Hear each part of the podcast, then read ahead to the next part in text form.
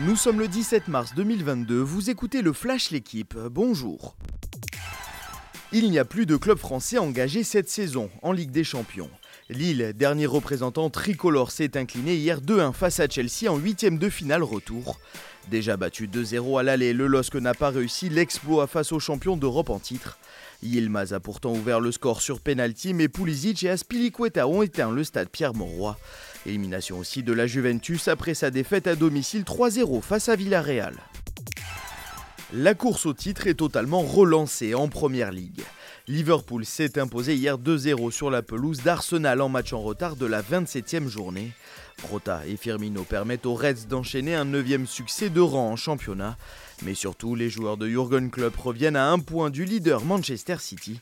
A noter aussi la victoire de Tottenham deux zéro sur la pelouse de Brighton. Il a manqué une poignée de centimètres à Nacer Bouhanni pour remporter Milan-Turin. Le Français a été devancé hier au sprint par Mark Cavendish et prend finalement la deuxième place. Le Britannique de trente-six ans signe son troisième succès de la saison et sa cent cinquante-neuvième victoire en carrière. Place désormais ce samedi à Milan-San Remo sans Julian Alaphilippe, forfait à cause d'une bronchite. Evan Fournier et Nicolas Batum, vice-champions olympiques en titre, n'en décolèrent pas. La phase de poule du tournoi de basket des J O de Paris deux mille vingt-quatre aura lieu au Parc des Expositions. L'Arena deux devait accueillir la balle orange, elle sera finalement l'hôte du badminton et de la gymnastique rythmique. Furieux, les joueurs français ont interpellé les organisateurs sur les réseaux sociaux pour changer cette décision.